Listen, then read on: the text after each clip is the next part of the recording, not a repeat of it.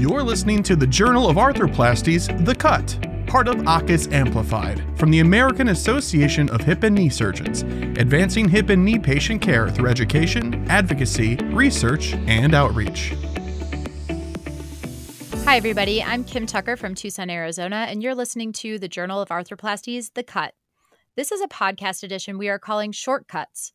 You've heard us speaking with experts on topics from the Journal of Arthroplasty. On this type of episode, we will be functioning more rapid fire style, and we will be going through a number of articles from the recent journal, summarizing and commenting. If you are interested in what you hear, we encourage you to check out the full article.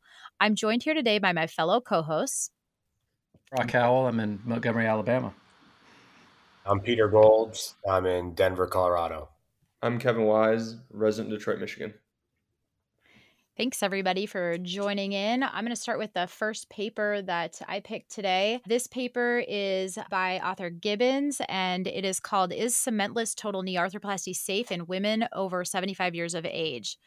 So, this is a study out of the UK where they retrospectively analyzed 1,000 consecutive mobile bearing cementless total knees in women over the age of 75. They looked at implant subsidence, and out of the 1,000 knees, they had four cases of subsidence. Three of these cases were asymptomatic and were not further treated, and one case of symptomatic subsidence was noted. This was treated non operatively as the patient was 92, and that was the choice made. They then looked at factors associated with subsidence and found no association between subsidence and deformity, varus versus valgus, oversized or undersized components. They found that radiolucent lines that were greater than 50% of the tibial surface did not correlate with subsidence, nor did radiolucent lines greater than 2 millimeter in any tibial zones. Unsurprisingly, components that were not fully seated were associated with radiolucent lines greater than 2 millimeters. However, even those components that were not fully seated were not likely to subside. So, overall, this study found that cementless total knee arthroplasty in women over 75 did not have a high risk of subsidence, and they concluded that cementless total knees could be used safely in these patients, irrespective of bone quality. So, a couple interesting points that I found on this paper were that out of 1,000 knees in women greater than 75 years old, they had 766 patients with fully seated components and 234 with components not fully seated, but only had four of those subside. That number of 234 made me a little nervous. Any comments from you guys on that? I guess my first thought would be I just hope that a higher percentage of the total knees we're putting in are fully seated, whether or not they actually go on to subside. I mean, I just think that sounds like a technical error that, that could be avoided that would, would also make me nervous.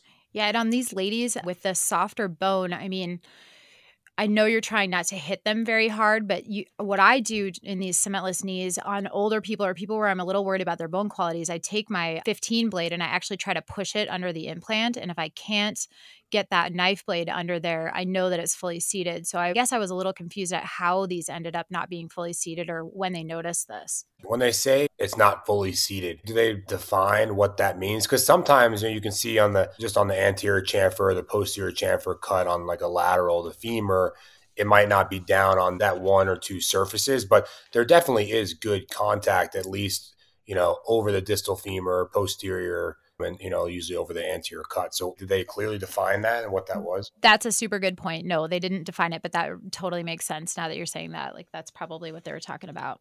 So i've had quite the swing in my practice when it comes to cementless for cemented knees. I probably did four years straight of pretty much primarily cementless knees I didn't really have any significant issues outside of one, I guess I could call it a catastrophic failure, where a femoral component broke about a year out from surgery, fractured. And then I kind of started having the issue when I was revising other cementless knees that were coming from outside.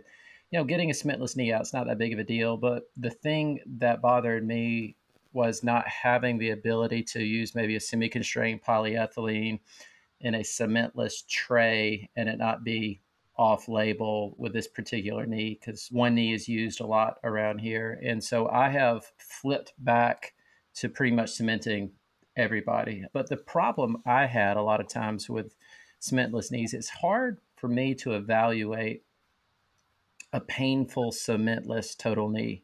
I think we're really mm-hmm. good at evaluating a painful cemented knee Is it loose? Is it not? How much on growth or how much is okay? How much is not okay?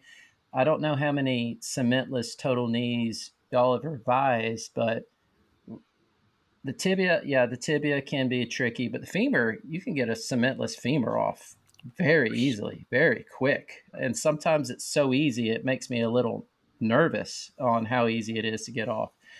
And so my practice is flip flopped. I'm cementing everybody unless they're just really young, got really, really hard bone. I'll press fit those people. But I've gone back to the world of cemented. You know, I I really agree with that too. Like I've gone back to doing more cemented because I worry that I'm not going to be able to be confident in my fixation with the cementless. So same type of conversation that you just had, Brock.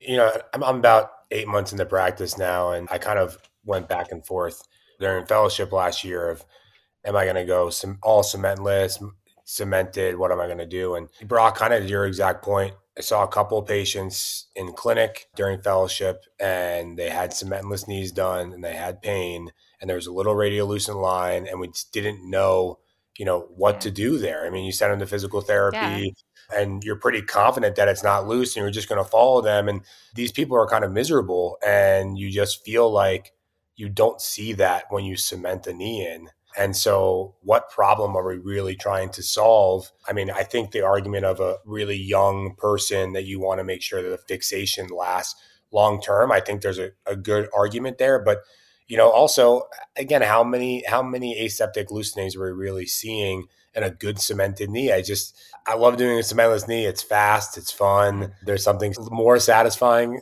about doing that than cementing in a knee. But I don't know. I'm still not confident on the major problems that we're solving. I mean, for you guys that are doing some of them or have gone back and forth, I mean, what what do you feel like is the best argument to go cementless?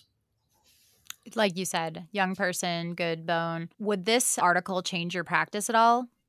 We all want to be fast. We want to be efficient, but I don't want that to ever be the reason for me to choose to do something a certain way. And if we're really stopping and looking at this, we're talking about cementless implants in patients 75 years or older. And I know young patients and longevity of the interface between a cementless implant and the bone is a great reason to use it in a 50 year old. But a 75, 80 year old, it's just hard for me to come up with a good reason to press fit that patient. Yeah, I was going to say, I think, you know, this paper and there's, you know, there's been a, a couple other really good, you know, even randomized studies that have come out recently know, supporting the use of cementless total knees. So I think this paper adds to adds to that, and it's super important because people are using them. People do want to use them. There are some good reasons to use cementless knees, and it's good to have solid studies like this that support the use of it. Personally, in practice, I think I'm sticking to cemented until I see a problem there. But again, I think this study adds to the confidence of if you're going to use it for whatever patient you're using it for, there's a lot of good work showing that this is a viable option in uh, today's implant. So I think that's really important. Brock, do you want to go ahead with uh, your paper next? Sure, absolutely. I picked the topic of dual mobility versus large femoral heads in revision total hip arthroplasty an interim analysis of a randomized controlled trial. And so this was a paper, Weintraub was the uh, leading author on this. Ron Schwarzkopf was also on the paper as well. And it looked at, it was a multi-center randomized control trial looking at dual mobility, whether or not they lower the risk of dislocation versus large femoral heads. And they defined a large femoral head as 36 millimeters or larger undergoing revision total hip arthroplasty via a posterior approach. So they looked at 146 patients. 76 patients had a head range size of 36 to 59 millimeters dual mobility. And then they had a matched cohort of patients that had just large femoral heads. And long story short, at a mean time range of 18.2 months, there was really no difference in dislocation rate between the large femoral heads and the dual mobility. And so this just raises a question for me because personally, even in the revision situation, I tend to stick more with large femoral heads because a lot of times in a revision situation, especially if it's a both component revision situation, I'm using a femoral component where I'm able to control anteversion. And I just haven't felt, at least trialing in the operating room, like a dual mobility has given me much more stability than a large femoral head or even dialing in a little extra anteversion into the stem or even using a face changing liner in the cup. So, what's everybody else's thoughts here? Does this paper change your thoughts on using jumping to a dual mobility and revision situation, or are you usually just using a large femoral head? I think it's a really good paper, like uh, Peter was just mentioning on the last one, because it gives you support for what you think is best in the patients that we're doing right now. I mean, when I trained, we didn't have dual mobility, so I got kind of used to doing it with what we had larger heads, face changing, like you said. Um, so I, I think that I would think about using a DM, but most of the time I'm going to use a just a bigger head just on a technical standpoint, I was kind of surprised that they considered a 36 to be a large femoral head. Hmm. At least what I've seen, 36 is pretty routine, and a lot of the systems doesn't. You don't need a huge cup to get to a 36. So I guess in, in my mind, I would think of a like the cutoff being at 40. Once we're at 40, I consider that a large femoral head. I would start to compare more of a 40 versus a dual mobility. I wouldn't really think about a dual mobility versus a 36 did they break down different indications for revision and or there wasn't enough so out of the the cases they did, 71 of them were single component component revisions. 39 cases were both component revisions. 24 were reimplants as a part of a second stage, and they had seven isolated head and liner exchanges and four conversions of a hemiarthroplasty, and then one revision of a hip resurfacing. So they did break down the reason for the revision in the first place. And so it wasn't just a bulk revision grouping. Yeah. For me personally, I love 40, trying to use 40 heads, especially in even in primary settings. If I'm getting a, a pretty large cup, I'll use a 40 head. Obviously, the downsize is being able to have good length options on the head because you're gonna not gonna get as you know as as much as you would with with a 36 or uh, dual mobility sometimes. But I think just what this kind of paper shows, and you know, obviously, I'm sure they did this, is that if at the end of the day you're trying to make up for an issue with the cup positioning or an issue with the version of the stem, you're trying to make up for that with a dual mobility. That it's not really going to work, right? So I just think going back to the basics and making sure that if you're if you're revising anything, if the cup's out of position, you know, just change the cup. If the if the stem is you know not if it's retroverted or a neutral stem, you have to change it and you got to make sure the components are in the right position, and then no matter what head size you're going to use, it, it, should it should work as long as you know you're you're uh, you're not trying to make up for um, you know a malpositioned implant with a dual mobility. That's probably just not going to work. So the paper I chose is optimized tourniquet use in primary total knee arthroplasty, a comparative prospective randomized study, and this study was out of Brazil. Uh, and it's a prospective randomized trial looking at uh, 127 total knee arthroplasty patients so they split into two groups one without a tourniquet then the other group is what they called an optimized tourniquet use which was inflation before the skin incision deflation after cement pressure to 100 millimeters of mercury above systolic pressure and uh, they did not use a drain in any of these cases. When looking at both groups they found no difference in all the metrics that they they looked at and those were timing of surgery total blood loss thigh pain, knee pain, edema, range of motion, functional scores, uh, and complications. So for me, there's always been kind of two tourniquet studies that I've always looked to. One was Doug Dennis and Jason Jennings at a CJR, and they did a great randomized control trial looking at tourniquet versus no tourniquet and you know found that tourniquet use can actually cause quad injury and decrease quad strength and then Matt Austin at Rothman did a large randomized trial looking at tourniquet versus no tourniquet with the support of being able to use tourniquets without any changes or complications. So, you know, I think this kind of adds to that. For you guys, what do you guys see more anecdotally with tourniquet use? And personally, you know, I've been been lowering the amount of pressure on my tourniquet since starting practice. I started 250 for everybody. Now I'm coming down to, to 200. And I've seen patients with big bruises on their thigh, quad pain. And so I'm just kind of interested in what you guys are doing and and what you guys see working because it sounds like in the literature, no big deal, but you know, I think in practice, it actually does affect some patients. It seems like I'm always trying to figure out how I can make knee patients happier, which is hard to do in, in the early recovery. I've done all sorts of different things. I've gone from, I've done tourniquetless, I've done tourniquet at the pressure they we used in residency, which was 350. I now use 250, and I just haven't seen much of a difference. I try to be efficient with the surgery so the tourniquet's not up long, anyways.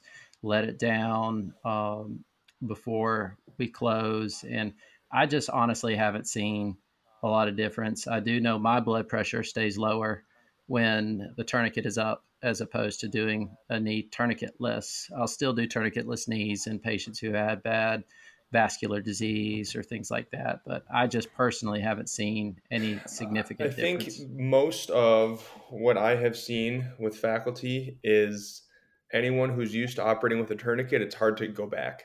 I think. And so when you're comfortable operating with a tourniquet, most people aren't going to, you know, try to go tourniquetless. And then most people, like you said, there's enough literature to show that there's really no difference when you use it when you don't. So why have that kind of bloody field if you don't need it? I guess just anecdotally, it would be hard for me to believe that a tourniquet, you know, I, none of us have probably been awake with a tourniquet on our leg, but we've all had our blood pressure taken before and you know that goes up to a, um, you know the millimeters of mercury on that are much smaller than they are on a tourniquet and so i can only imagine what having a tourniquet on for 250 for over an hour on your leg has to make some difference in my mind but i guess you know to be determined yeah, I use a tourniquet pretty universally, other than when what Brock was mentioning with um, people with vascular disease. And what I have found on the patients that I've chosen not to use it, like if I'm doing intentionally doing a cementless knee or something like that, I think it takes me a little longer because I'm trying to see everything and I'm annoyed most of the time. So I mean, I I use it, but uh, again, I think that as you're training you know, I think that's going to matter when people train tourniquetless. They're going to be used to seeing more blood on the field, and I'm used to not seeing it. So I think that matters in that situation. Kevin, do you want to present your paper at this sure. point? Yeah. So the paper I chose is titled Long-Term Results, a minimum of 20 years of a pure proximal loading metaphyseal fitting anatomic cementless stem without distal stem fixation in hip arthroplasty. Uh, it was published out of Korea. So this is a retrospective review where they looked at 523 patients, a total of 657 hips, uh, consecutively from uh, 1995 to 2002 all these patients obviously received a cementless proximal loading metaphyseal fitting stem. The mean age of these patients is 55 years old. They all had a posterior approach. And basically, the results they were looking at were clinical scoring for these patients, radiographic, the rate of revisions, and the survivorship and how these stems were doing. So, in terms of their results for their clinical scoring, 84% of patients had a Harris hip score of greater than 90, and the average is 93. So, they did extremely well. Radiographically, 98% of the acetabular components and 99.2% of the femoral components were well fixed. So, over 99% of these femoral components were well fixed radiographically. The revision rate, only two of their femurs required revision for aseptic loosening, and then there were three for infection. And then in terms of survivorship, again, over 99% of these femurs were surviving at over uh, 23 and a half years on average. And I chose this paper because at least where I am in my training, to me this is this is the standard. And it was kind of surprising to me that they had mentioned in the intro for this paper that there wasn't a lot of long-term data on these metaphyseal fitting stems that are obviously used to kind of reduce the stress shielding for something that's more diaphyseal engaging. I wasn't surprised that they did so well, and I was just curious if, if the results surprised anyone else or if anyone else is not using one of these stem designs. I use 100% metaphyseal engaging stem, short stem. I'm a DA surgeon, and so they kind of go hand in hand. And I can't imagine going back to using something that's more diaphyseal engaging. So this doesn't surprise me at all. I've seen it ever since I guess I was in fellowship and residency. We probably did use some more diaphyseal engaging stems, but not since then. So it, it honestly doesn't surprise me at all. I'm the same. I've been using Metaphyseal Fit for the my whole practice. I didn't read this, Kevin. Did, was it a collared stem or was it an uncollared stem? It was uncollared. Okay. The stem is not actually in use anymore, but it's a very similar geometry to probably whatever whatever you're using. But yeah, it's collarless. hmm Uh, it was a ceramic on ceramic, but that's a conversation for another day. Yes, it is.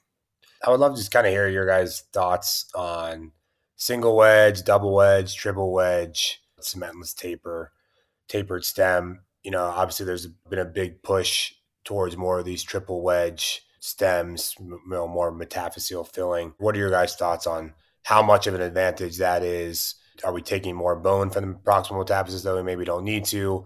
You know, is it that much better than a single wedge or a double wedge? You know, what are kind of your thoughts with with where that's going? Personally, I use a triple with a collar, and that was from me moving from fellowship from using a dual tapered wedge with no collar, more of a blade type stem. And since I have switched from that blade style stem to this newer triple metaphyseal filling with a collar, I cannot imagine ever going back. I feel like you're not relying so much on that pinch between the medial and lateral cortex, especially that you see that may not be a great fit in some of your older patients, especially when you get some of the older patients with large canals where you really have to get big on the stem if it's a wedge type stem. And a lot of those types of stems, when you get up to such a big stem, the neck gets so long and it can really be difficult to deal with leg length and offset. And I don't feel like you have to be quite as aggressive with the newer designs that have the collar. And really, that's exclusive with that. And I love it. Haven't had any issues, and I would never go back. I'm exactly the same. I started off using dual and I agree in my early in my practice in the first handful of years I would actually, you know, I had a couple of these subside because I probably was undersizing and I didn't have a collar and I started taking x-rays and looking at my fit a little bit better and it's kind of scary when you get up to those bigger sizes especially in those little ladies with a really thin cortex and you're looking at it and like, "Oh my god, I got to put a bigger one in." But I think with the metaphyseal fit that I use now, the triple, it's I don't have that issue anymore. I also just love it and I would never go back. Yeah. I just recently switched from a dual wedge taper to a triple. I would love to see it without a collar and see how that plays out, but I'm sure that'll come out sometime. What do you guys think about that kind of triple wedge versus doing a cemented stem? You know, every hip fracture, cementing in women over 75 or people with osteoporosis, I'm cementing even on on primaries. Do you think that those newer kind of designs can make up for that and you don't need to be cementing these or are we still in the cementing camp for hip fractures and, and osteoporotic porotic at-risk patients Well, the data shows that cementing is the right choice for that, but man, I hope the data comes out soon with the the triple wedge so I can do that instead. No, I, I cement all of my hemiarthroplasties, as tempting as it may be, to use more of the metaphyseal fitting stem. I mean, I asked myself why are we even here in the first place is because they broke. And so it's really tough to want to have to take that patient back to the operating room two weeks later because they have a periprosthetic fracture afterwards. So I cement all those. And if somebody has very thin quarter C stove type type femur, and even if I'm doing a primary total hip, I'll still cement those patients as well. Well, thanks so much to all of my co hosts here. And if you like what you hear, please follow us wherever you get your podcasts. And if you'd like us to cover anything in particular, please email us at joathecut at gmail.com. Thank you for joining us for the Journal of Arthroplasty's The Cut. Visit AAHKS.org to learn more about how members of American Association of Hip and Knee Surgeons educate, advocate, investigate, and perform humanitarian outreach in the field of hip and knee replacement surgery.